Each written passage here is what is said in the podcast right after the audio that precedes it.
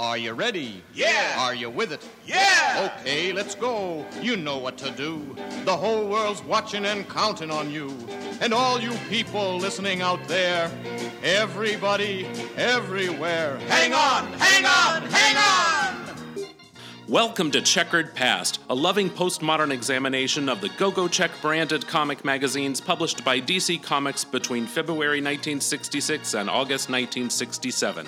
I'm Dr. Bob, and each week I'll be your guide on this trippy tour through 535 mid century masterpieces of graphic noveldom. This week, Action Comics number 343, cover date November 1966, cover price 12 cents, cover artists Curt Swan and George Klein, edited by Mort Weisinger, featuring Eterno the Immortal, written by Jim Shooter, art by Wayne Boring, and Jimmy Olsen, Supergirl's pal, written by Otto Binder, art by Curt Swan and John Forte. Are you ready? Are you with it? Then away we go go.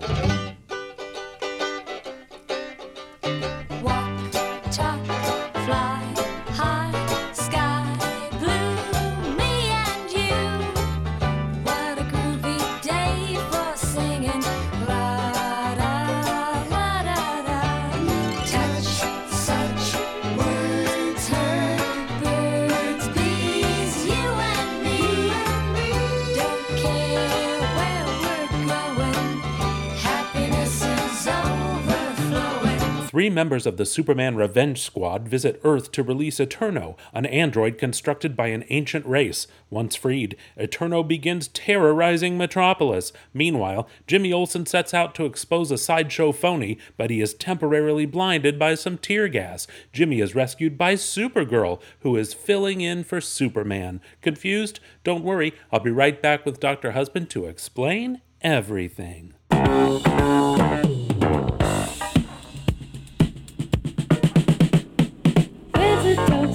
She walks and calls you with a smile.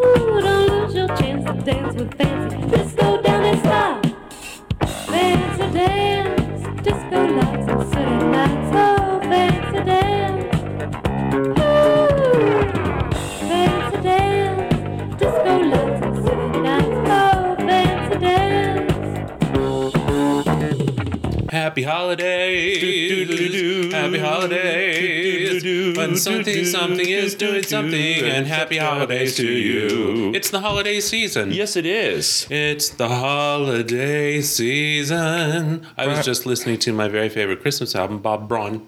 Bob Braun. Yes. Oh, I have. Um, and and what did you enjoy about it? Um, well, he's not a great singer, but he's very handsome. Okay. And uh, I have fond memories of watching the Bob Braun television program in my youth with Mrs. White, my grandmother. She was a personal friend of Ruth Lyon, who was Bob Braun's protege. No, what's the opposite of protege? Enemy. No, uh, he was the He protege. was the mentor. No, she was the mentor. Oh God. He was the protege. So she was the patroness. Okay. I don't know. Okay. So uh, uh, let's this. Uh, so okay. So I've been listening to Christmas music this year and Yes. just loving it. Normally I'm like over it. Not by by Thanksgiving. Oh oh. Oh God! It's all falling apart. What's okay. happening over well, there? I need to get a proper stand for my iPad. Okay, so so uh, normally I'm I'm like over the whole Christmas music thing. it's by, by only Thanksgiving. December third. But I'm having a great time this year listening to everything. This morning I listened to my favorite Christmas album, which is um, "Christmas is for the Family," starring Dennis Day, Uh huh. and it was from 1960 something. I don't know what. Um, and I love it. And I just listened to it all this morning on my walk and when I was doing yoga, and it was great. And then I, I had this wonderful new playlist that I discovered on Spotify. Spotify is not a sponsor. Um, I wish If Spotify would. All right. Um, and it's called uh, Christmas Jazz. Is this is the playlist, and it's um, Mm-hmm. jazzy takes on your favorite holiday songs. So if you are tired of the same Christmas songs sung by the same people over and over again, year after year after year, I highly recommend this playlist, Christmas Jazz. Um, there's a wonderful singer on there that I didn't know about before this called Samara Joy. And she, I listened to it first. I heard her sing, and I thought, "Is that Sarah Vaughan?" And then I looked, and it says young singer named Samara Joy, and she is fantastic. Well, I lied before because actually my favorite Christmas album is Jane Lynch's Swinging Little Christmas. Oh, and we saw her in concert. We saw week. her in concert this week. Listener, never meet your heroes. And Kate um, Flannery, Flannery Meredith the drunk from The Office. Davis was his name. Ke- uh, J- Tim Tim Davis. Tim Davis. Davis. Yeah. Um, Yeah. well, never it was meet your heroes. fine. They just sang fine. The album is the greatest Christmas album ever made, but It uh, truly is. their show was, you know, Kate Flannery and Jane Lynch both come from Second City Improv. Yes. And there was nothing No spontaneous about the entire show. And Kate was trying to do improv, She and was Jane trying. shut her down. yes. She knowed her. I, she didn't that's the first her. rule of improv. You always say yes. right? She didn't. Yes, Kate her. Flannery was trying to engage with the audience. And she's Jane Lynch from was Philadelphia. Yes. So we saw it in Hanover, Pennsylvania. So it was very topical, and it could have really gone in a fun direction. And Jane was like, shut her down. shut her down. It was like she was on autopilot or something. I don't know. It wasn't what quite what we thought it was going to be. And No. about five, four or five songs from the end, I was looking at my watch, going, "Is this going to wrap up sometime soon? Boy, I hope it's going to wrap up sometime soon." Of course, if um, anyone involved with the Jane Lynch Corporation wants to ever sponsor us, we'll retract that's all of these statements. Yeah, we'll retract. But uh, for now, it stands. Retroactively, we'll take them back. Yes. yeah. Um, what else? We had Thanksgiving. We drove and drove, and then drove and drove back. The drive over was a nightmare, and honestly, rain. it was the first time in my life that I felt every year of my 52 years. I was just exhausted by You're the time not 52, are you? Yes, Good Christ! How old am I? older. Shut up. So, um, yeah, I mean, we drove through driving rain. I mean, like not Terrible. blinding, but just terrible rain for. Let's see, it's about a six-hour drive. It's like five and a half hours. It's more like six hours, and and it, four of those six hours was driving rain. Yes. It was terrifying, honestly, because we had to go through the mountains Yes. the way over there. Um, I was I was like done, uh, and then but then I slept. Um, you took over about uh, three hours in. You took over, and I slept for I don't know, probably three of those hours, which was nice. But it was nice to see family over Thanksgiving. Very disappointing dinner. Very disappointed, and I the sisters won't mind us saying this. So we always go to my big sister's house. Well, she had surgery two weeks ago, and so And we, normally cook all day. Yeah, we cook at her house, and she keeps all the leftovers, whatnot. Well, we said let's not trouble. Let's just go out to dinner. Yeah, because she'd had surgery, and, and I, we were just like, we were driving over. You were going to have to work the day before, and I was not feeling it this year. Well, brother, I'm going to feel it next year. That's for damn sure. Well, there was all kinds of you know people wanted to come, and they might want to come to dinner, but they weren't sure, and then they might want to go to just come to the house, but they didn't know. so we were leaving gonna everything open dinner. ended. Yeah. So I do not we recommend this, too folks. much. We said it's too much trouble to go to a restaurant. Let's just bring food in Because we'll I don't believe you should go out on for Thanksgiving dinner to a restaurant because it's such it's an inexpensive meal to make. It is like It's probably so- the most money that restaurant makes all year long, and the wait staff gets tipped up to the bejesus. I, I- whatever. I just don't. I I have this thing again. I'm not going to go out for Thanksgiving unless we go to like Chinese and keep it like. So anyway, Oh, anyway so we did something. All of us in good faith, we all consented to it. We said, let's get our Thanksgiving from Cracker Barrel because how hard could it be to screw up a Thanksgiving dinner? I mean, it's like. Not very hard, as it turns uh, out. Turns out it's not very hard to screw up a Thanksgiving dinner. Imagine mean- your worst, most blandest Cracker Barrel breakfast, and then it's turned into Thanksgiving. Yeah. Yeah, it was awful. So if you're gonna get a Cracker Barrel Thanksgiving, get the good stuff like the at- baked apples and the tater tot casserole. Yeah, totally. Don't go for the gravy. traditional things. No. The green beans are green bean shaped objects that taste like a vegetable substance that has no similarity to green Yeah, beans. Yeah, if you're gonna get the green beans, then bring them into your house, throw some bacon in the pan, saute them up with the bacon. just make them from scratch, it's not that hard. well, what if you don't have that kind of time, Rob? Uh, How hard is it to make green beans? It's very hard. You got to cook them in bacon fat all day long and let them sit You in the don't have of to stove. cook them in If bacon you fat. want them to be delicious, you do. Well, they well they did, and it's terrible. And then and then they screwed up the sweet potatoes. They put orange in them, I and Well, you could put orange zest in sweet potatoes. it, they just tasted like no other sweet potatoes I've ever made in my life. Best sweet potatoes I yes, everyone knows your pineapple and bacon and marshmallows. No, I'm a convert of the copycat recipe of the Boston Market sweet potatoes are the best in the world. Oh. Best ever, ever. T- all, totally loaded with calories, and it doesn't Yes. matter. They are the best sweet potatoes ever. I don't make my mom's sweet potato casserole anymore. Okay. Yeah. Well, Um, and then of course I just you know I love just old, good old mashed potatoes and and gravy Well, and the stuffing. mashed potatoes were good. I'll give them that. the stuffing was awful. The stuffing was like sawdust, but the mashed potatoes and gravy were on point. And the turkey wasn't bad. It was Just turkey a little breast, Salty. yeah, was- turkey breast, yes. It's fine. Uh, well, speaking of cooking, Kitschmas is coming, so keep your YouTube feed updated. I'll be posting one recipe a day starting December 12th for the 12 days of Kitschmas. And I'm I've got some good food coming up. Well, Good. it's food. It's, It's food. uh, I found some of Mother's handwritten recipe cards from the 60s. And, It's uh, true. You're not going to make that bronchitis cure because that'll kill us. No, I won't make the bronchitis cure, but I will talk about it. Yes, of course. It uses hemlock. Hemlock is poison, but Yeah. uh, apparently it cured bronchitis in the aughts. so let's talk about Action Comics. Shall number we? 343. 343 from the center of the earth, a new menace challenges the Man of Steel, Eterno, quote unquote, gigantic immortal, more powerful than Superman himself. Go figure. This is a great cover by Curt Swan and George Klein. Superman getting punched in the gut by a giant fist while the populace of Metropolis gasps in horror below. And it appears that it hurts. And I will bet you $100 that these people on the street below are actual people that Curt Swan knows because he liked to do that. Oh, really? Probably one of them is him. Okay. Um, yes. The one with the girl hips in green?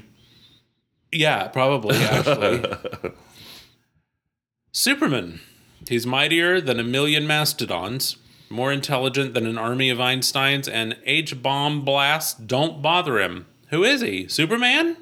Nope, you lose. We mean that 50 foot Fink Eterno. And what happens when these two titans tangle?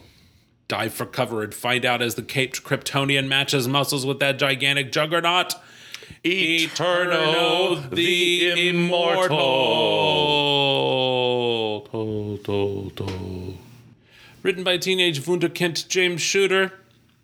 Art by dowdy old man Wayne Boring. Boring. Kind of a mismatch here between the story and the art, Talk if about I'm being mismatch. honest. God. Uh, that hair. It's like the movie The Valley of the Dolls, which was made in 1969 and played as if it were taking place in 1959. Okay. Same thing here. Jim Shooter wrote an exciting, forward thinking story, Uh huh. and Wayne Boring. I mean, he was fine for his day, but I very much associate his artwork with the 1950s because every time Superman flies, it looks like someone took a department store mannequin of mm-hmm. Superman and mm-hmm. just threw it through the air. That's funny. Which is maybe how he drew. That's maybe he used a mannequin for his model and just posed it differently so he could Yeah. make it fly through the air. Mm. From the deep void beyond our galaxy, a sleek starship courses toward our solar system. These are members of the Superman Revenge Squad. That's their job. Like uh, they actually collect paychecks. And Yeah. the place, the business of, of origin of their pay, and where they actually pay into their pension and probably get retirement benefits, and who knows, maybe maybe their health care benefits, comes from SRS, the Superman Revenge Squad. Unless they're all independently wealthy. Well, I'm very curious as to whether they just voluntarily joined the Superman Revenge Squad as uh, an avocation, or if they actually have to have been defeated by Superman before they may join. Is it like a club, like a secret club? Uh, well, uh, they do develop weapons that they uh, that have failed against Superman. There are a lot of resources that are dedicated to this. I want to know how they're funded. Yeah. I want to know how they're funded. Well, I mean, I would assume that it's just a loosely knit gang of criminals who, one by one, have tried to defeat Superman with these weapons, failed, and so they then bring these weapons with them to the Superman Revenge Squad clubhouse and uh, join forces Well, of course, with a bunch of weapons that have already failed. having not been nursed as a child Yes. on comics, Yes? I have all sorts of unconventional questions going on in my head Yes. when I read these things from the 1960s. Like, what did these guys do for a living? Is this a hobby? Is this a They're super retirement project? No, they're super criminals. So are they pirates? I mean, how do they make a living? Right? Do they have wives or spouses? Do they have children? Do they do they who do they I mean, They I think these are a group of confirmed bachelors, if you catch my drift. so are they trying to take out their sexual aggressions by trying to defeat Superman? And what happens if they defeat Superman? I then what do they do? All of those weapons in their trophy room are somewhat phallic. Uh, I remember one iteration of the Superman Revenge Squad where they teamed up with the Batman Revenge Squad, Mm-hmm. and all of them wore, like the Superman Revenge Squad, were all bald men, and Mm-hmm. they wore Superman outfits, but the S was made of green kryptonite. And the They Bat- all had costumes. yeah, and the Batman Revenge Squad had like red Batman costumes, but they all had like demon faces on the bat symbol. I'll have to dig it up. God, talk about being singularly dedicated to your job. Yeah. It's like when I used to work at Walmart. Well, I used to work at Walmart when I was. Oh, years before I met you. I never knew about this. I told you I worked at Walmart. No, you didn't. I knew you worked at the Higgly Piggly or whatever it was. Winn Dixie. Winn Dixie. Yes. Well, I worked at Walmart for a while, and I hated it. That tracks. so much. Imagine me working at Walmart. I can't. I was a cashier. I, I so Oh, I operated. Jesus. I operated the the deli for a while. That uh, what snack bar? Walmart used to have a snack bar. Now they've outsourced it to Subway and stuff. Mm-hmm. Sure. So I did that for a while uh, because I had worked in a, in a restaurant before that in uh, in food prep and ran in the oven, running the ovens and pizza. Pizza. Yeah, yeah. So I don't know why I left Stavros and went to Walmart. I thought I'd make more money. Um, I mean, you know, Florida, whatever. You, know, you make shit for money anyway. So I worked at Walmart and I started in the snack bar, and then I ended up working as a cashier. You And mean they still had cashiers then? we still have. Oh yeah, well you know the the the, the self serve cashier is a relatively modern thing in in geological timeline. So anyway, I I knew that I was done with Walmart when I had to attend meetings and they made us do the Walmart cheer where you Shut have to up. make W A No. No, I swear to God, and I'm there and I'm like, and I was like, I wasn't even in college yet, and I was just going, I can't do this. I cannot do the Walmart cheer. I can't. It's Walmart. And I was raised poor, as you know, and, and and I was the only one in my family to go to college. But even then, not even having gone to college, the you know the time I was finishing high school, working a part time job, driving around a 1975 Toyota Corona that we called the leprosy mobile because every time you open and shut the door, little bits of it fell off. Okay. I hated working at Walmart. There were no incentives. It was a very much There's a cheer. They had a cheer. a cheer, a cheer. One, and two. Tell me who are you? Walmart, Walmart. cashiers. Uh, and then I, my direct supervisor was a woman named Joan, who Of I course. swear to God looked like Bette Davis. She even wore slightly violet tinted glasses. Fabulous. I love her already. And no, she was mean. She never smiled. Even and better. she had a front butt. well, that's one thing Bette Davis never had. She had a front butt. okay. Yes. Oh my God, she was, she had a fantastic figure, but she also had a front butt. I think Okay. she she pulled up her. She used to wear skirts all the time. Yeah. and she pull it right up above her front butt, so it'd be protruding. You know, she was not a nice woman. She was Maybe not. she was with child. she was far too old to be with child. Trust Well, me, she looked like Bette happen. Davis with a front butt. My great grandmother had a child at 47, and she was born in 1855 in a blizzard. Well, She was so small, she was a twin. She was born premature, and she was so small she had to sleep in a shoebox. how could we have been together for over thirty years and you not know that I worked at Walmart? Maybe I did, and I blocked it out because it's so incongruous with your character. You're right. Of course, we need not repeat my Wendy's employment story. but it, Uh, you say that, but it does remind me of when I was between employment and I went for a job at the March of Dimes call center. yes. And uh, you had to do a cold reading of the call script Uh-huh. as part of the interview process. Mm-hmm. Of course, I aced that. Of course. uh, and I got the job. And it's the thing where you call people when they do like they put people in quote unquote jail, and their friends have to bail them out with Yeah. donations to the March of Dimes. Well, you have to call it. You think that someone has sponsored the person to be arrested? No, It it's a you're cold calling from the phone book. yeah. And so they say someone Someone that you know has uh, issued a friendly, fun warrant for your arrest. When can we pick you up to put you in jail? And then you go to this jail and you call your friends and you're raising Yes. money for the March of Dimes. Well, Well, it's not very successful, but the humiliating part was that if you got a mark on the phone, you had to ring a bell. And the little sorority girls who were our managers, I was 45 years old at the time. It was when we moved to Florida. It was a terrible, terrible, period of my life. terrible period of your life. I know. The sorority girl managers, you know, would make a big deal out of, oh, yay, eh, Bob, you're beneath my notice, but you got to sail, yay. you have a doctorate at this time. I could wipe the floor of those girls now. I know how to push all their buttons, having taught college. By the way, we're, sorry we're getting off on so Oh, many careful tangents. about talking about college. I'm only going to relate the uh, conversation I had with two college seniors Oh, okay, okay.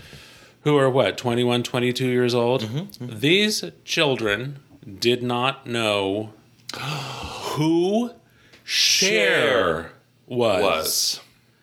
I mean, I can understand if you can't sing every word of Dark Lady as I can, but to not know who, Who she Cher is. is, She's not even dead. she's not dead, and she was just on the Macy's Thanksgiving Day Parade. Hmm. Good. What's happened? I know what's happened with the What? current generation cable TV. Cable- In my day, we all had to watch the same thing at the same time. We know all knew who Cher was, and if there was nothing to show, then we watched old Bugs Bunny cartoons. So we all knew who Humphrey Bogart, Lauren Bacall, and Bette Davis, and everybody There's was. no common context, no, common cultural context. no, No. I say we just burn it all down and start from scratch. That's why you have Yiddish your theater. DVDs. We'll all just oh. come up the right way. yeah. and destroy Superman. Now, listen, I have researched through the history of Superman's adopted planet Earth, says one of the Superman Revenge Squad members. I've researched with our time viewer. I have found something very interesting about a billion years ago. A billion on Earth existed the Khan. Let's call him the Jean. The Khan, Okay. it's X A N. We have a difference of pronunciation. We're a super civilization of tall, handsome people who lived in mighty sky cities built by their super science. Well, except for the sky cities, it might have been you and I. What? what? We're tall and handsome. Yeah, we're tall and handsome. Uh, Someone called Graham. Hancock right away. If there's a super civilization yeah. living in the skies of Earth a billion years ago, do you know about the Silurian hypothesis? Uh, no. Well, it's named after an episode of Doctor Who, but it's quite interesting because there's two scientists who were just in their office at lunch one day, Yeah. and one said, If there was a super civilization existing on Earth a billion years ago, how would we know it? And there's literally no way to detect if there was a not even a billion years, like during the time of the dinosaurs, if there was an advanced civilization on Earth, How would we know it? there would be no way to detect it. I mean, you'd have to find certain specific radiation signatures Yeah. or elements in the layers of Okay. strata. Yeah. Yeah. I just think it's That's it. very Did they write a book about that or a pamphlet? Uh, it's on the internet. It's a website. Jesus, tough crowd. God, we're on page three of this story. They were also skilled robot and android makers. They had constructed many different types for labor and higher functions. How did he find this out? By looking through a telescope? A time viewer. A time viewer. Yeah. These bastards have time viewers that can look back into the billions of years but can't figure out how to destroy Superman. Correct. What are they, what's wrong with them? Um, they're they're just consumed by their hatred for Superman. That's why. God, there's got to be other things that they could do. Take up a real hobby. Learn the guitar. But their crowning achievement was Eterno. They've applied Syntho flesh to his robot brain. And his android brain is ready for encasement in the robot head. Eterno stood nearly 50 feet high. He was half android, half robot. With the advantages of both, he was constructed to be immortal, eternal. The energy of the stars, harnessed by the Khan science, was built into the invulnerable body. In his artificial brain, they stored all the knowledge they possessed. Incredibly wise and powerful, he could perform astounding feats like using his destructo beams to split mountains apart. He's found a vein of iron ore. But Eterno was too wise, too powerful. He secretly planned to conquer the earth. They always do. Mhm. They said, put the bridge over there, put the new bridge over there. I will bide my time, and soon I will be the master, and these tiny creatures will be my subjects. However, before he could strike, a different disaster overtook the Khan in the form of a cloud of space gas which drifted to Earth. The Khan quickly discovered the nature of the menace. The gas is going to wipe them out. They only have a short time to survive. Uh, they realize that the element absorbium could soak up the gas, but it only exists at the Earth's core. Is there anyone that can go to the Earth's core? Yes, there is. Eterno. I would survive, but a ruler needs subjects. I will get the absorbium for you. Eterno volunteers to go to the center of the Earth because he's going to get the absorbium, destroy the gas, and then he's going to take over the Earth as he's long planned. He goes to the center of the Earth, finds the absorbium, but unfortunately, the absorbium paralyzes him. He's trapped at the center of the Earth. The Khan die out on the surface due to the deadly gas. Can't Good riddance. move. And uh, back in the present, Arl ends his tale. Oh, he's got such a scowl on his face, doesn't he? yes. I wouldn't even want to share a cup of coffee with that and guy. is this like uh, uh, what's that hairstyle we don't like? Mullet? Per- A mullet. Is this a mullet situation? It no, it's like he's got just long, one long, like his hair is grown all the way back, just shoulder length, and then turned under, kind of like a page boy. Uh-huh. But his headband has pulled the top part so taut that it could be a mullet. It's just awful. I don't. It's that. It's the same thing I don't like about Wonder Woman when when they draw her with the with the headband on that pulls her hair down taut at the top. I hate that look. I hate it. Okay. Okay. I'm you're giving me a look. No, I'm not. I'm just interested gi- in what oh, you're giving saying. me a look, That's aren't just my face. is that your resting face? Your resting Now, face? Arl is going to use the Cyclo Ray to disintegrate the mineral that paralyzes Eterno at the center of the Earth. He will return to the surface and proceed with his conquest. Then he and Superman will clash, and poof, no more Man of Steel. we are now within range. Activate the televiewers. Focus our Z radar. Good. Now, fire. So this giant beam of light shoots down towards the Earth into the ocean to the center of the Earth. You'd think somebody would notice that. You'd think? Eterno is free, free after all these eons. And with the power of 100 suns unleashed, he bores through the inner core's wall and digs hungrily toward the surface, air and sunlight. Mm. Hours later, in an observatory high in the mountains near Metropolis, which is a coastal city, There are mountains near Metropolis. No, it is possible to have mountains near a coastal city. Think of the West Coast, Washington. well, canonically, Metropolis is in the state of Delaware. So the mountains would be uh, hundreds of miles. Well, the Appalachian The Mountains do Appalachian run Mountains up do, through- yes, but not towards the coast. no, you cannot see them. Like, Also, we uh, don't have volcanic eruptions in Delaware. oh, oh, oh. What? Okay, true. But we do have seismic activity. Oh, seismic activity, sure. We have that here. Uh, there's a volcano, and suddenly Eterno's crawling out of the top of the volcano, and he rips the telescope off of the observatory, which is where all of this is happening. The startled Santa- scientist, in a blind panic, dashes to his car and speeds off toward Metropolis. You know, he's got a family car. it's a fantastic car. Mm-hmm. It's a family car. Not no re, listener, not the fantastic car. It's No. just a fantastic Yeah, it's got some great lines, but it's got it's a four door, uh, Yeah. and it's a long car, and Yeah. it's got extra space in the back. Yep, gas guzzler. Mm-hmm. Later, at reporter Clark Kent's desk in the office of the Daily Planet, he feels some earth tremors. He'd better be on the alert for anything happening. But he's not too much on alert because he has to be alerted by the police helicopter hovering outside the window. Is that how they contact Superman? Because I thought they often just like send out a radio thing. Or we do. Well, often Superman, due to his super senses, will notice the trouble on his own, but not this time. He needs the police helicopter. I wonder what he was absorbed with. Well, probably that pretty redhead at the desk next door. Va va voom. uh, Superman, please report to the Metropolis Science Institute. Urgent. Uh, Perry White says, You heard that, didn't you, Clark? Get over there on the double. We could use a hot headline on the PM edition. Check, Perry. Uh, so Superman's going to get there all right. As Superman, he ducks. Oh my god, the- you're so right about the drawing of him like a, he's a mannequin. Right. And look, he's especially lifeless. that bottom panel, it looks like somebody just chucked a dummy through the window. I so how is that possible? That's so funny. I would never have noticed that until you mentioned that. There's no tautness in the muscle. There's no. No, It's it's literally. I cannot unsee it. Now it's like someone took a dummy of Superman and just shoved him through the window, like like hung him from the ceiling, and that's how he did it. Well, that is how they did it in the classic 1940s Captain Marvel serial film.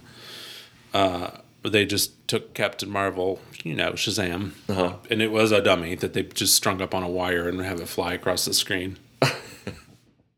now, uh, Dr. Hartman, who apparently was the uh, astronomer who saw all this happen, is at the hospital uh, with another scientist who's wearing a uh, morning coat tuxedo with a lab coat over top. That means he's a senior doctor. Oh, he also has a monocle, so that checks out. Where's this? What? Where? What? What? Doesn't he have a monocle? From what? Bottom angle? panel, page six. The guy in the stripedy pants. Where's he holding his monocle? It's on his eyeball. Where a monocle belongs. No, those are his regular. That's just regular eyeball. He's got bags under his eyes. Ah, oh, his eyes are bulged out. I see. Yes. So maybe he's got that uh, Barbara Bush disease. He's a senior. He's a senior doctor. He's got lots of work to do. Cushing's disease. That's what makes your Cushing's- eyeballs Oh my god! Is that out. what it is? Cushing's disease. I think so. Oh, that's Didn't terrible. Barbara Bush have that? oh my god.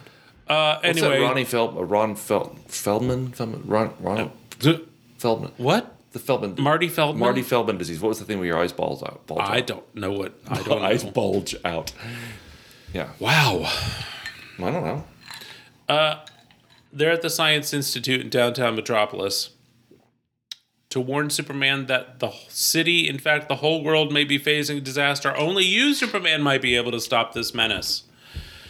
Uh, Superman finally notices what's going on in the outside world with his telescopic vision, and off he goes because Eterno has reached the city. I might have dozed off at this point. Uh, oh, and then I woke up. I remember all this. Eterno realizes that this these are not the Khan who created him, but rather a new race of people. And but he's going to conquer them anyway. He's got a weird face. Yeah. Just like this guy that's running in the street. It's tearing the top off that deserted building. Ah!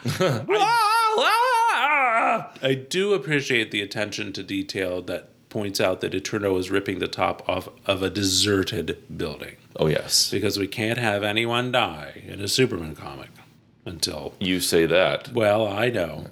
So Eterno's ripping this building around. He's going to throw it at the people. Superman swoops in at the nick of time to punch up the bricks and save the populace to their cheering adulation. I flew from another part of the city.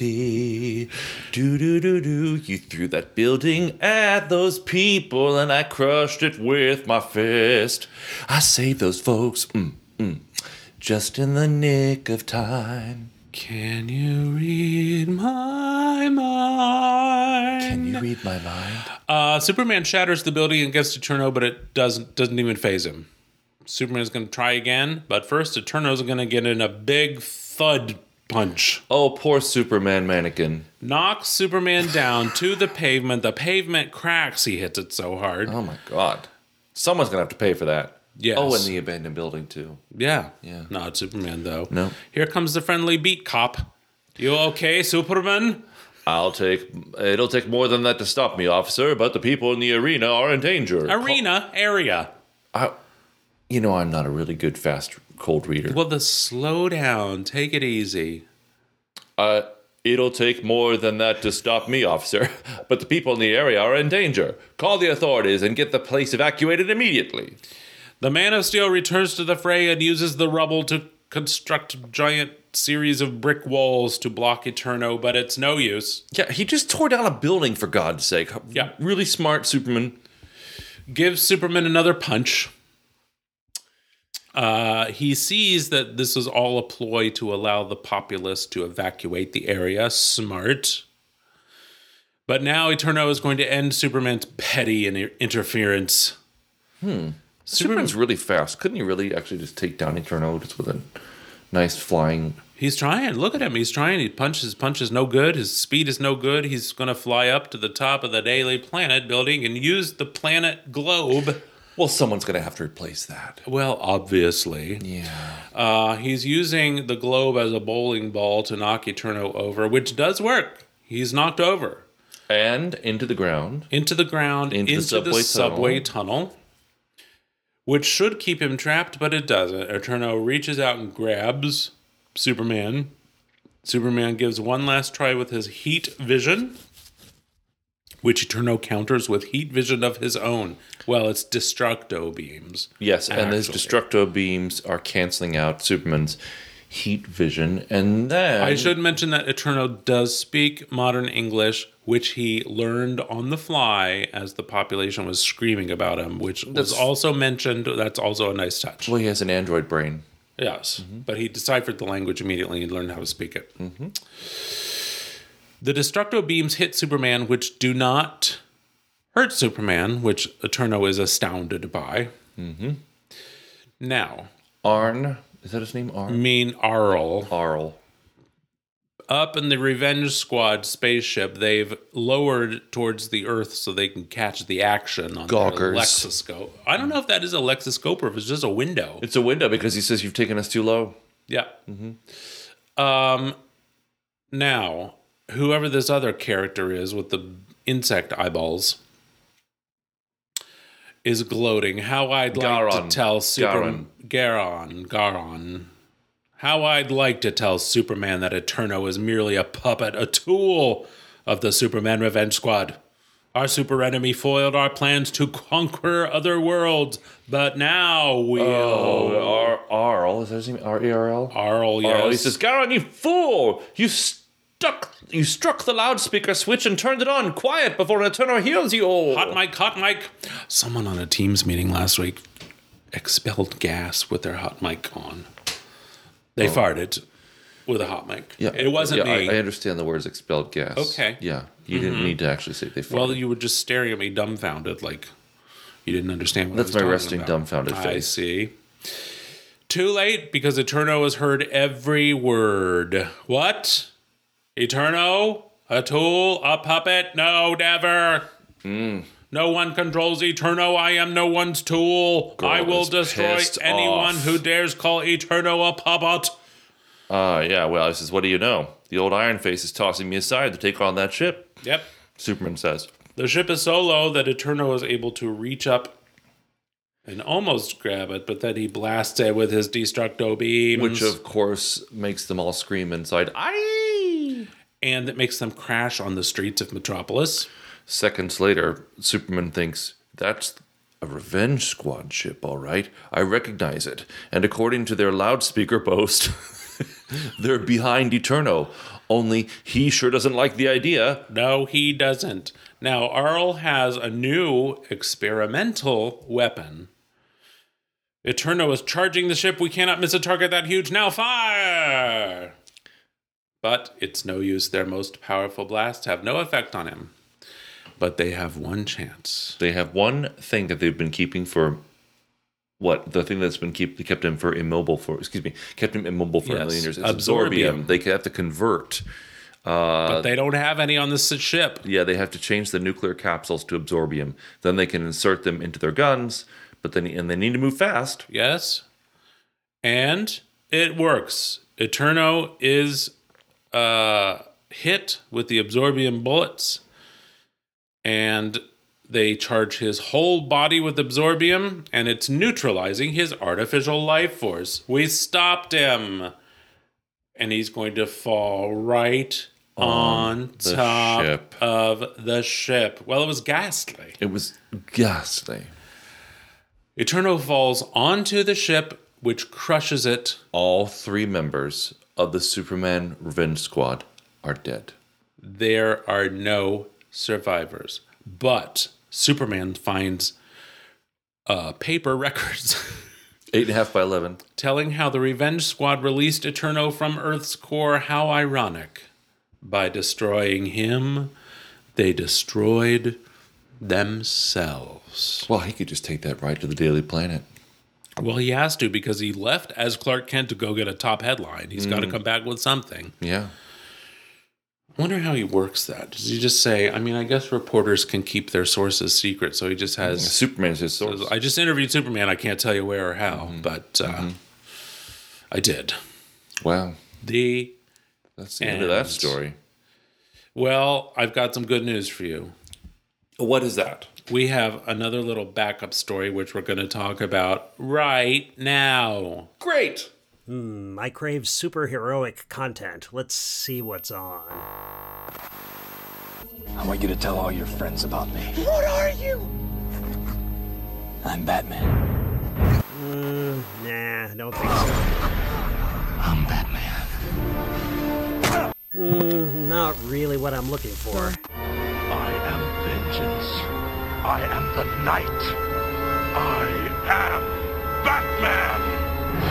Ugh, absolutely not. This is Robin the Boy Wonder. I'm Batman. Aha, now that's more like it. If you see Adam West as the one true Batman, then this is the podcast for you.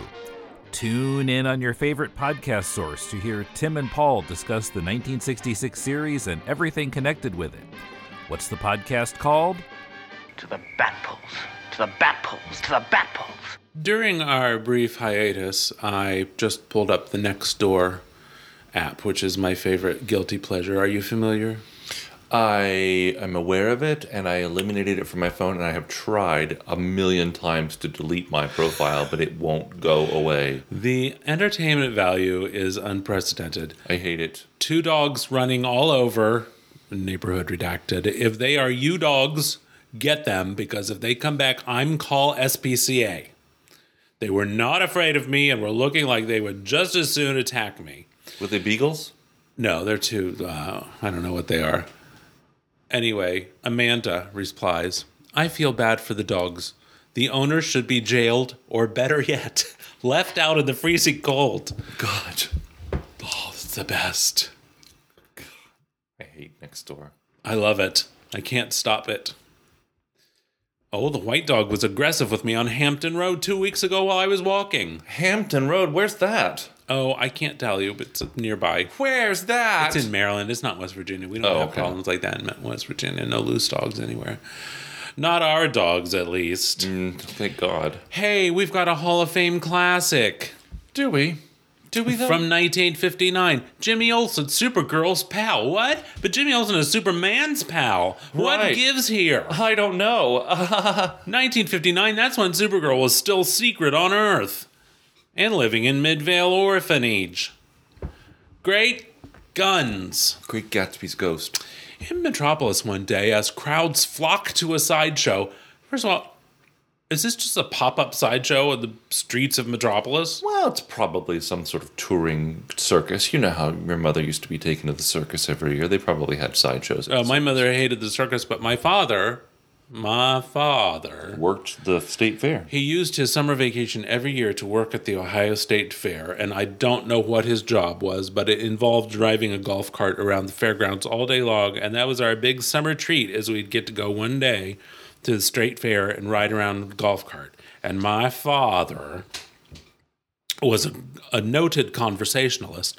He could talk to anyone, anywhere, at any time. That's true. And he would drive around to talk to the cattlemen, Carnies. and the person carving the butter cow, and yes, the carnies, including Uncle Sam on stilts. He was a particular friend of my father's. Uh, and he would not let you go on the rides. Were Not allowed to go on the rides because he saw them being put together, and they were not. Uh, just don't do it. Don't go to the state fair for the rides. Go for the butter cow and the Dumbo ears. Oh, and, and Amy Grant. Oh yes, Amy Grant. We had all kinds of entertainment at the pavilion. Kansas. Osmond Brothers, Alabama, uh, Oak Ridge Boys. Mm-hmm. Who else? Stray Cats, Sandi Patty. Sandi Patty, everybody. Uh, my point is that carnival sideshows don't exist in isolation apart from a state fair or a circus. No, they do not. But apparently, Colonel Colby's Show of Wonders does. It'll amaze you, ladies and gentlemen. For instance, you will see Thora, the world's strongest girl performer. Jimmy thinks, I'll buy a ticket. I'll buy a ticket and cover this for the Daily Planet. That's a cool 25 cent admission fee, son. You sure you can pony up that kind of money? As the show begins, Cub reporter Jimmy Olsen is suspicious when. Look, folks, Thora is lifting one ton. Phooey. No slim young girl could be that strong. I'll bet that's a fake weight she's lifting now, Jimmy. You live on Earth 1. What if this is an Amazon that's left Paradise Island, or maybe it's uh, someone from the fourth world? You'd be very familiar with the fourth world, Jimmy Olsen, since it originated in your very own magazine in the future. Well, this Cub reporter is very keen to observe fact, and when the Jimmy sees, excuse me, when Jimmy sees the final act, the sideshow man says, "Behold, a prehistoric caveman. He was found in the Arctic, frozen in ice, and still holds his ancient iron spear." Wait a minute. Colonel Colby blundered this time. In the Stone Age, cavemen only had spears with stone heads. After the show, Colonel, Colonel- Colby, your whole show's a fraud, especially that phony caveman. I'm Jimmy Olsen, and I'll expose your swindle in tonight's edition of the Daily Planet. You'll be sorry, Olsen, I warn you. First of all, even in 1966, oh no, this story is written in 1959. Okay, that may change my calculus a little bit. Mm-hmm. Was anyone under the impression that sideshow carniv- carnival attractions were actually true things happening? Oh, just in the South. I understand this was probably written for eight year olds. But even at eight year olds, I knew that Miss Electro was not melting car keys with her fingernail, as I saw happen in the Ohio State Fair one time. Well, I mean, you didn't grow up in the South, you grew up in Ohio. But north of the Mason Dixon line. Yes, but I had very strong southern roots. I grew up in the South, and I can believe that anyone in the 50, in 1959 reading this would believe this to be fact. Would well, actually, excuse me, anybody would believe that a sideshow act would absolutely be 100% fact. No one in the South, no human being growing up in the South in 1959 would have believed that sideshows were not fact. Okay. I'm just kidding. Now, Jimmy goes home. Of course, no one believed that sideshows were facts. Jimmy is worried at the threat that Colonel Colby has issued. So he goes home first, thinking that Colby might try breaking into my apartment while I'm away at the office. And steal his valuable Superman souvenir collection. Hmm, I have an idea. Superman recently gave me this trophy when he jailed the tear gas gang. I can fix up a trap against any intruder with this unused tear gas bomb. Which we he might repeat, then immediately trips over his toolbox. immediately just. But if you're worried about people breaking into your apartment to steal your Superman souvenirs, either lock up the souvenirs in a different location, or set up this tear gas bomb all the time All the because time. anybody could break it at any time. Right. You're a high-profile cub reporter, Jimmy. Use your brain. he stumbles on his tool chest and drops the tear gas choke. Fumes in my eyes and nose. Cough. And he opens the window, but his eyes, I can't see.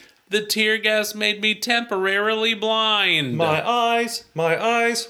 What am I going to do for eyes? You better hope it's temporary. Just at that moment, Colonel Colby drives up, thinking that he can offer Jimmy Olsen a bribe so he won't expose his perfidy.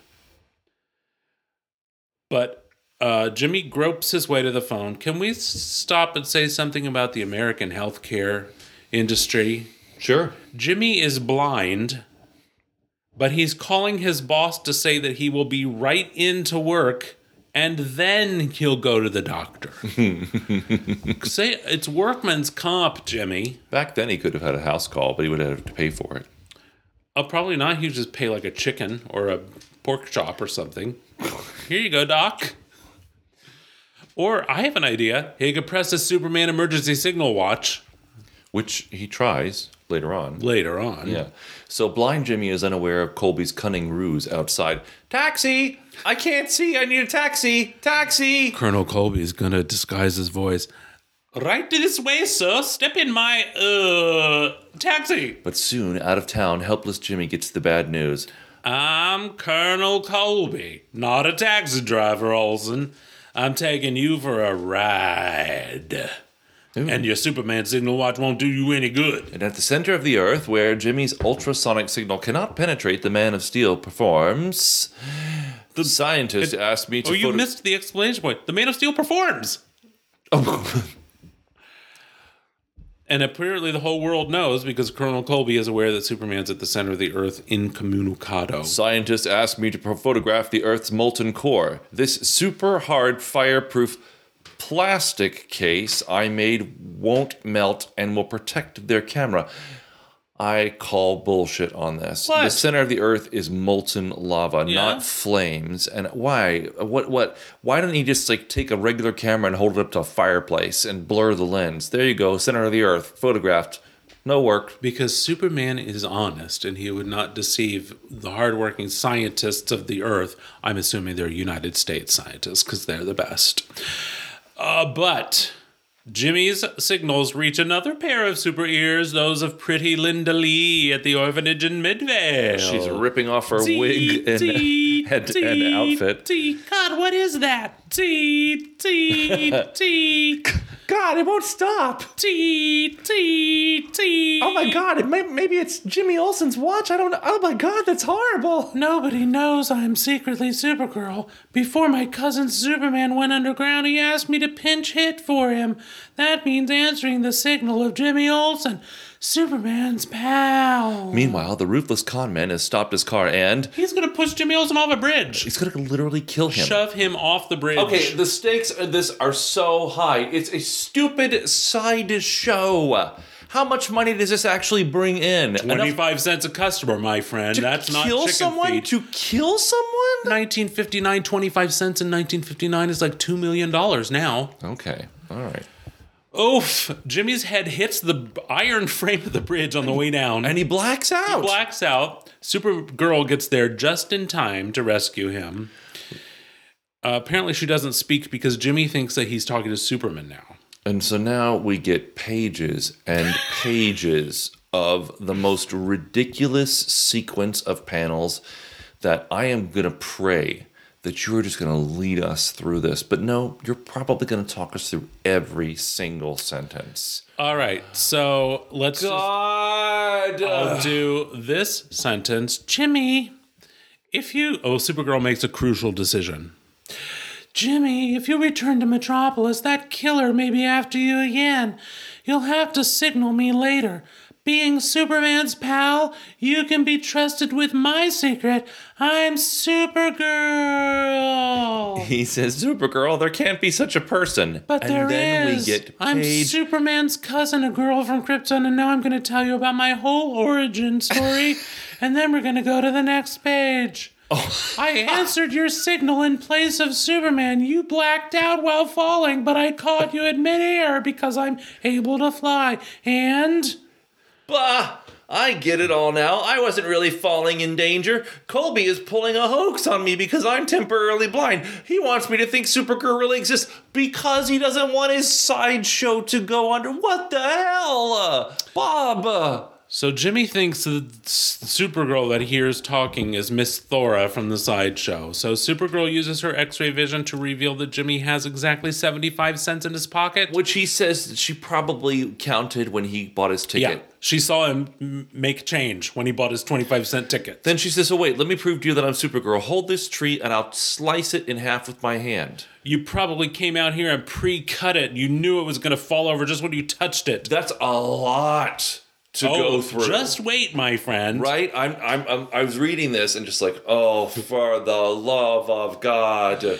Now I'm flying you like Superman does. Jimmy, do you feel the rush of wind? Sure, but it could be made by a Hollywood type wind machine. Okay, so the, the setup to discredit Jimmy to make him think that they're Supergirl was Yeah. that we're going to set up a series of highly sophisticated And expensive. We make 25 cents per customer. A Hollywood machine. We're we're, we're she's like we've got she's ch- they've they've pre-cut trees. They've got um a Hollywood uh, type wind machine. The next thing is going to be heat lamps to make him believe Yes. he's in the desert. She flies him to the Sahara Desert. Don't you feel the difference in climate? Yeah, but you probably have heat lamps shining at me right now, don't you? then she flies him to the North Pole. Yeah, but this could be the inside of a deep freeze like a butcher's refrigerator. Just like remember when Greg and Bobby got locked in Sam's freezer on the Brady Bunch? Yes. Unfortunately, Supergirl's identity is secret. Her very existence is hidden from the world. She can't do super feats in front of other people to convince Jimmy that she's real. No one on Earth must know she exists except Superman's trusted pal Jimmy Olsen, who's an idiot. And also temporarily blind. Yes. I now, say, I wouldn't mind having a little green suit like that with a checkered tie, bow tie. Uh huh. It's like a little fun little Well, outfit. to wear. Christmas is coming. Jimmy's going to expose her himself. He always carries this small transistor radio in his jacket pocket to pick up important news items for his job. Guess what, Jimmy? A sideshow being fake is not an important news item. Jimmy tunes into the Metropolis Rodeo Show, which nothing's more excited exciting than a radio broadcast of a rodeo. Right? Uh, and now the bull is rushing, and now the cowboy's roping him, and now the cowboy has caught the bull, and he's bringing him down, folks. Look here, folks, they're doing an Indian war dance. That's not uh, racist at all. The announcer's describing an Indian war dance, which Supergirl picks up on her super hearing because Jimmy's using the transistor radio so faintly that no normal person could hear it except him. From what I read, they should be going in a counterclockwise direction. What? I read about this recently. They should be going in a counterclockwise direction. Go on. I'm interested to know why you were reading about this. I don't remember why I was reading about an Indian uh, tribal dance, but I, I, I nor do I remember the context of it. But I do remember I remember it sticking out. And I was like, really counterclockwise? And then I I went to a powwow recently, and then I remembered that they were actually in a clockwise direction. So maybe what, I read was incorrect. are incorrect. you talk? What powwow and where was I? oh, last year. That's where I got that jewelry that they made for me, gave to me. what was I doing? I didn't don't go to a know. It was in October of 2022. Ah, lucky. You were busy. You didn't go. Doing what? I don't know. You know what they call that? And I'm not even joking. What? A fancy dance. Yeah.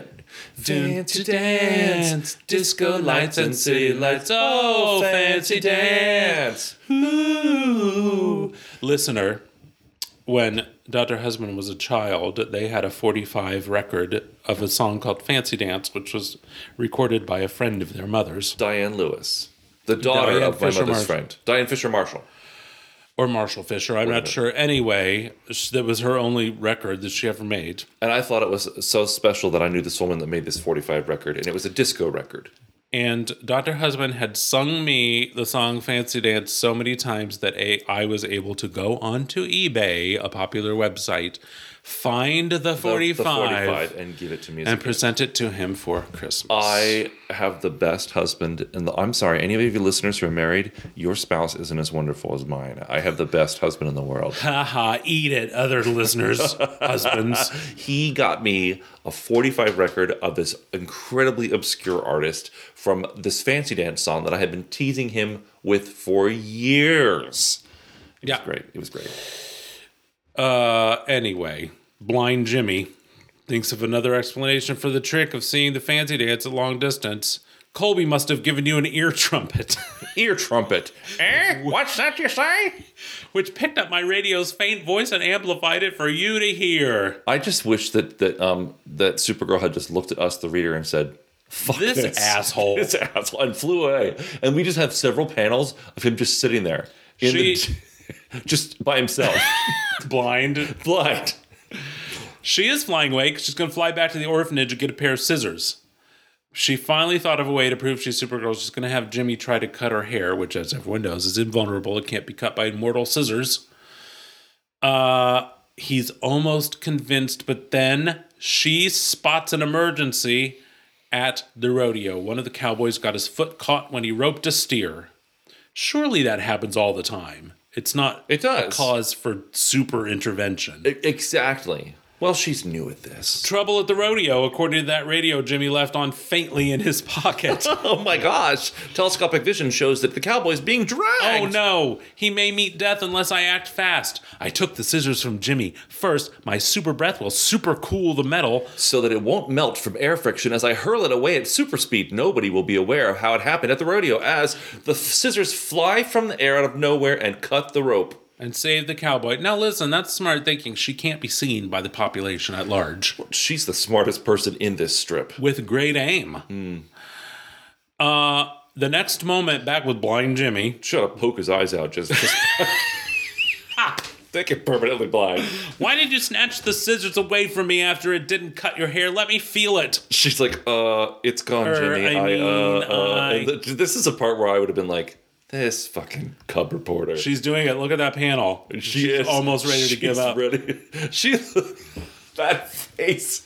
She You looks like Lauren dare- Bacall. You don't dare let me feel the scissors, eh? That proves you used a trick pair to fool me about your hair. She says, "Oh dear, why did I throw the scissors away? If I was or experienced as Superman, I would have used my heat vision to burn that rope apart. Oh, I'll never convince Jimmy I exist." Why don't you use your heat vision to shut Jimmy up for a while? Sew his lips shut for a while. What's that loud sound? Oh, it's Superman boring up from underground. He must have finished his scientific task sooner than expected. What luck! Superman can help his blind pal now. A puff of my super breath will work on the button to set off his wrist. Watch his signal. Bringing Superman here while I dash back to the orphanage and get back to my normal life. Superman busts up from the earth. Zee! Jimmy, what's wrong? Jesus, shut the watch off. Shut the watch off. Superman, I recognize your voice. I'm temporarily blind. I don't know how tear gas works, but I'm quite sure you can just wash your eyeballs out, can't you? And it, you're not temporarily blind for hours he and was hours. also hit on the back of the head. Even more, like he's been flying through the air. He's been to the Sahara Desert. He's been to the North Pole. Honestly, do you want to know what I think? What? She should have just dropped him off at the hospital. It would have been a much shorter panel. He needs to have his head examined. And his eyes. Yes, right. Apparently. Right. Uh, I'll tell you the whole story later, Superman, but right now we'll go and expose Colonel Colby and his sideshow. Literally, tens of people are losing quarters of their money. 25 cents at a time. Tens of people are losing Listen, 25 that's cents two dollars and fifty cents. That's not. You could buy a whole lunch at Woolworths. He's bilking people out of tens of dollars. We need to get this sideshow stopped. Well, let's stop it. A blow of my fist shattered the ice. The quote unquote caveman within is only a lifelike dummy. You'll get your money back, folks. Here's a shiny quarter for you, and a quarter for, For you. you? Here's Quarters a for shiny everyone. quarter for you. I've got a roll of quarters to give you all back your money. Okay, I've given back seven quarters. When I was a teen, I had to mow the grass of our next door neighbor, Hazel Devitt, who we were convinced was a witch because she kept her long hair up in a bun, but we could see her comb it out at night through the bathroom window. Oh, I love this. I love it. Hazel Devitt, I love that. and we weren't allowed to use our lawnmower. We had to use her old timey push lawnmower with the spinning blades, you know. Right. It's just like. Yeah. and if she saw me doing it, she'd give me a quarter. But she didn't very often see me doing it. I guess she just thought that it was just, you know, like fairies came in the night and cut her lawn for her. Well, And what's more, my x ray vision showed Colby wearing this rubber mask. He's really big con Colby, wanted for the previous killing of a witness who saw through one of his other con rackets. he killed someone. He killed someone over a sideshow, oh and he was about to kill Jimmy Olsen. That's crazy. There's probably a trail of murdered bodies all over this country of ours. For these sideshow. For sideshow. For sideshows. you mean she's not really a mermaid? I'll kill you for that. a few days later, at Midvale Orphanage, as Linda, Supergirl, Lee sends her telescopic vision to Metropolis. I, the idea of being able to see through the curvature of the Earth to specific places is just mind-boggling to me. But Superman and Supergirl both do it all the time. Well, their vision is not uh, It's light based, right? So the light is not escaping the Earth's gravity. The light is curving around the Earth. Makes perfect sense to me. I take issue. Oh, okay. Good news, Jimmy's sight is back. But can you imagine Colby trying to hoodwink me and make me believe there was a Supergirl?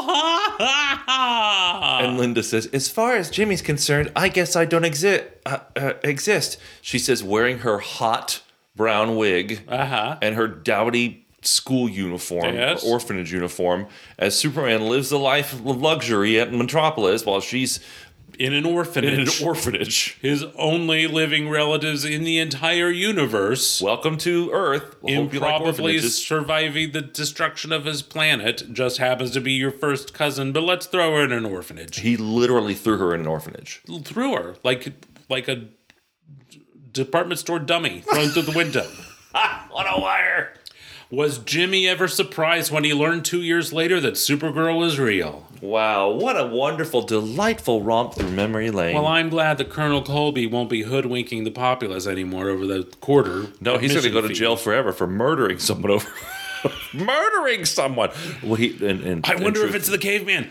Did he murder the person who put him in ice to be a caveman? In truth, he did almost murder Jimmy. That's Like he also literally true. threw him off a bridge Let's to, have him to die. have a moment of silence and sorrow that Jimmy didn't actually die at the hands of Supergirl. Sorrow and prayers. You can find us on social media at GoGoCheckPod. You can rate and review us on Apple Podcasts or wherever you get your podcasts from. And you can find us right back here next week. Is that true? Yeah, why wouldn't it be? Of course it is. Yes. I'm free. Are you? I'm free, I think. Well, I I'll have to do look at have my some more calendar. obligations. It's Christmas season, and you know how busy musicians get Oh, at you're going to be so tired. I came home from church and took a nap right away. As today. did I. Do you know how many hours I slept between last night and today? 15. Nope, 10. Okay, that 10 tracks. hours. That's great. I wonder if I should be getting nine hours of sleep a night. Maybe. Why don't you go to bed right now? Good night. Good night, everybody. Bye. Bye.